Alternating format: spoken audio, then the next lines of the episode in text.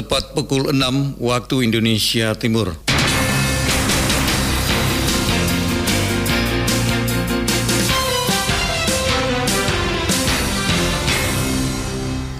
Radio Republik Indonesia Fak-Fak dengan Warta Berita Daerah. Semuanya masyarakat di Kabupaten Fak-Fak agar wajib menerapkan protokol kesehatan. Bukan untuk kita, bukan untuk aparat TNI Polri, bukan untuk dari Pol PP, untuk semuanya masyarakat. Beberapa persyaratan yang harus disiapkan NPWP, IUI, kemudian hasil PSB dan permohonan. Nah, setelah itu nanti akan kami bantu dalam mendampingi.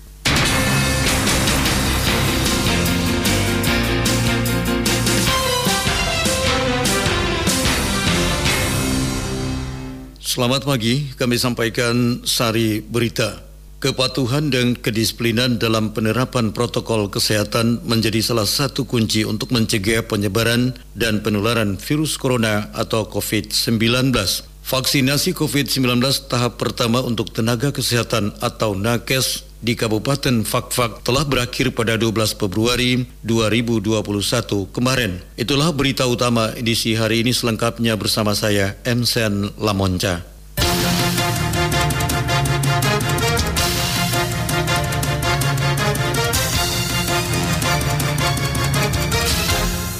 Kami sampaikan berita pertama. Saudara, kepatuhan dan kedisiplinan dalam penerapan protokol kesehatan menjadi salah satu kunci untuk mencegah penyebaran dan penularan virus corona atau COVID-19 guna memastikan prokes diterapkan secara disiplin dan patuh oleh semua pihak, aparat gabungan yang terdiri dari personil Polres Fakfak, Kodim 1803, Pos AL Fakfak dan Satpol PP kembali menggelar operasi Aman Nusa 2 terkait disiplin prokes COVID-19 bagi pengguna jalan. Kapolres Fakfak melalui Kabak Ops Polres AKP Sofian Effendi selaku koordinator lapangan kepada RRI mengungkapkan inti dari operasi ini guna memutus mata rantai penyebaran COVID-19 sehingga diharapkan Kabupaten Fakfak bebas dari virus berbahaya ini pelaksanaan aman usaha ini sudah lama, sudah tahun 2020 bulan Maret dilaksanakan. Namun di tahun 2021 ini kita mulai lagi di awal tahun kita libatkan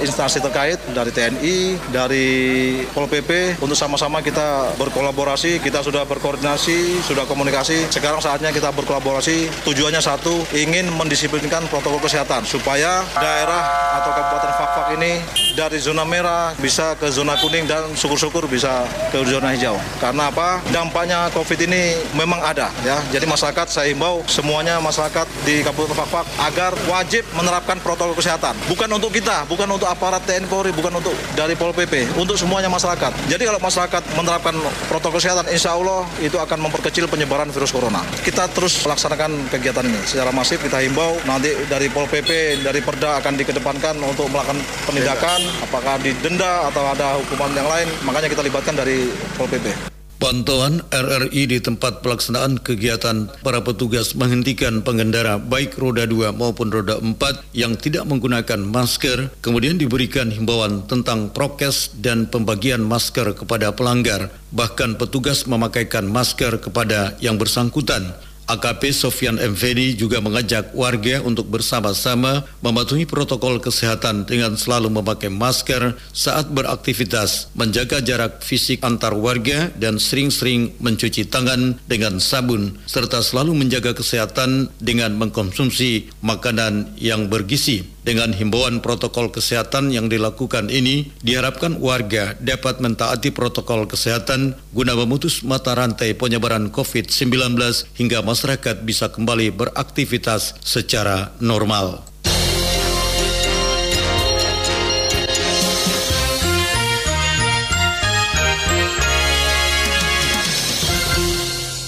Saudara, vaksinasi COVID-19 tahap pertama untuk tenaga kesehatan atau nakes di Kabupaten Fakfak telah berakhir pada 12 Februari 2021. Kepala Dinas Kesehatan Gondo Suprapto menyebutkan jumlah nakes yang telah divaksin COVID-19 sebanyak 569 orang berasal dari puskesmas, RSUD, dan nakes klinik BP Fatima Fakfak. Menurutnya, mereka yang sudah divaksinasi telah melewati serangkaian cek cek kesehatan mulai dari cek tensi darah atau tubuh hingga penyakit bawaan. Disebutkan Gondo, vaksinasi tahap kedua akan kembali diberikan tanggal 15 Februari 2021 mendatang kepada nakes yang sebelumnya sudah menjalani suntikan vaksin tahap pertama. Dijelaskan pemberian vaksin harus dilakukan sebanyak dua kali dengan dosis masing-masing sebanyak 0,5 cc dan diberikan jarak 14 hari dari jadwal penyuntikan pertama. Sedangkan nakes yang belum divaksin tahap pertama akan dikoordinasi lagi dengan Dinas Kesehatan Provinsi Papua Barat atau Kementerian Kesehatan.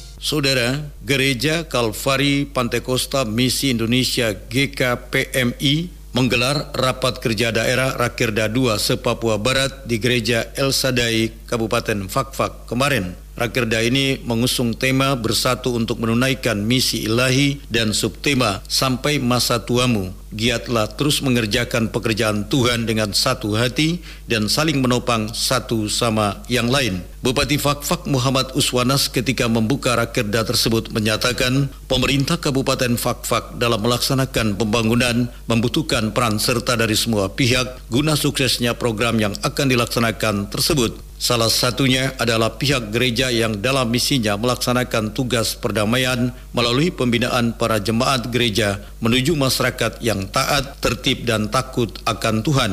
Menyadari tugas tersebut, pemerintah Kabupaten Fakfak menaruh posisi lembaga gereja sebagai partner dalam mensukseskan program pemerintah, khususnya di bidang kerohanian serta pertumbuhan mental psikologi masyarakat menuju kepada warga yang taat hukum dan tertib. Bupati berharap agar pihak gereja selalu mendoakan pemerintah yang merupakan utusan Allah di tengah-tengah masyarakat. Sementara itu, Gembala GKPM El Sadai Fakfak Pendeta Naben B mengatakan Rakirda 2 se-Papua Barat seharusnya diikuti oleh ratusan peserta, namun pandemi COVID-19 mengalami keterbatasan peserta yang hanya 30 peserta berasal dari perwakilan kabupaten kota se-Papua Barat. Rakirdah ini menurutnya bertujuan antara lain mengevaluasi seluruh program kerja tahunan 2019 pengembangan gereja yang berorientasi pada visi misi GKPMI di Papua Barat.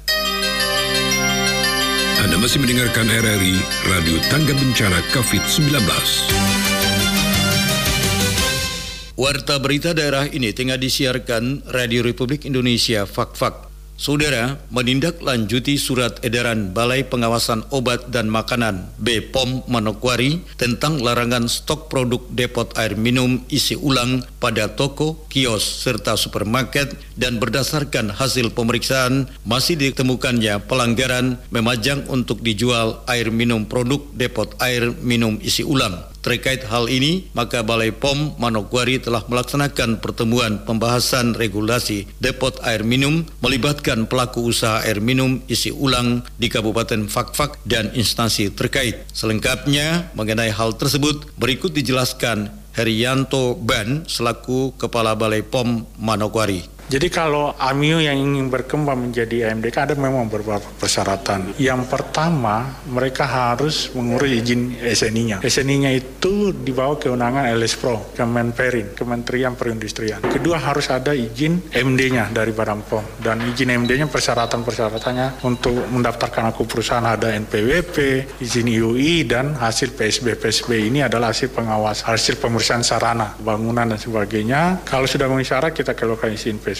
Yang kedua, setelah itu mereka harus mendaftarkan produknya. Produknya seperti apa komposisinya, labelnya bagaimana, kemudian surat expirednya, itu semua akan ditangani. Jadi itu beberapa persyaratan yang harus disiapkan NPWP, IUI, kemudian hasil PSB dan permohonan. Nah, setelah itu nanti akan kami bantu dalam mendampingi terkait dengan sarananya seperti apa, dikondisikan atau sesuai dengan aturan cara produksi pangan olahan pengelolaan yang baik. Jadi pengurusan itu secara online, pengurusan secara online dan kami dari petugas balai akan mendampingi, mengirim staf kami untuk mendampingi mereka sehingga pengurusan itu bisa secara langsung. Jadi kami dampingi bisa secara langsung, luring atau daring, informasi dan sebagainya, sehingga bisa mereka masukkan ke sistem yang ada secara online. Jadi mereka nggak harus ke Jakarta dan sebagainya dan tidak terlalu ribet, tidak lama dan sebagainya. Jadi semua dimudahkan. Yang terpenting syarat-syaratnya itu sudah dilengkapi. Jadi pendampingan di daerah-daerah kita yang pertama kita melakukan pengawasan, pemeriksaan. Kalau ditemukan kita sampaikan hasil pemeriksaan kami seperti ini. Yang kedua misalnya dia belum punya izin edar, nah, kita dampingi bagaimana mereka bisa memiliki izin edar, syarat-syarat yang mereka harus siapkan dan sebagainya. Bahkan kita terus komunikasi ke mereka supaya mereka bisa memenuhi syarat. Bahkan kalau misalnya menghadapi hambatan di daerah terkait dengan izin di daerah, kami bisa bantu koordinasi dengan daerah untuk bisa membantu dan sebagainya. Itu yang sih koordinasi-koordinasi intens dilakukan supaya mereka ini. Yang terpenting adalah pelaku usahanya punya niat dan mau dan sebagainya, kita siap. Karena kalau kita yang sendiri yang niat baru mereka yang tidak niat ya susah juga. Jadi mereka pun harus punya niat untuk mau mengurus izinnya sehingga segala mata-mata mereka bisa urus, selesaikan sehingga tinggal diinput di datanya, di linknya dan sebagainya sehingga nggak butuh waktu lama kalau ininya. Sanksi itu kan ada dua, sanksi administrasi dan sanksi hukum. Yang pertama kami harus tetap meniti beratkan pada sanksi pembinaan administrasi, apakah di peringatan, peringatan keras. Dan yang kedua, keputusan pro justisia itu adalah keputusan terakhir. Jika lo pelaku usaha itu sudah tidak bisa dibina lagi dan sebagainya, tidak mau lagi mengikuti aturan yang ada, itu sanksi terakhir. Itu pun terakhir kita. Jadi sanksi yang pertama kita lakukan adalah pendampingan, pembinaan, seperti itu dan kita lakukan peringatan dulu, peringatan keras. Kalau misalnya dia sudah tidak mengikuti aturan dan sebagainya hanya mau untungnya saja itu kan bukan lagi pelaku usaha tapi pelaku kejahatan. Nah, kalau dia sudah sudah tahu aturan tapi tidak mau berubah dan sebagainya kita sudah kasih tahu pembinaannya dan sebagainya ya otomatis kan orang ini ya tidak mau berubah, tidak mau dibina ya sudah kita tetapkan sanksi pidana yang sesuai dengan aturan yang ada. Jadi harapan kami bahwa jadi pengawasan obat dan makanan itu bukan hanya tanggung jawab pemerintah tapi juga ada tanggung jawab pelaku usaha di dalam. Yeah. Jadi diharapkan pelaku usaha agar bisa memproduksi produk pangannya yang aman, bermutu dan bermanfaat buat masyarakat. Yeah. Seperti itu.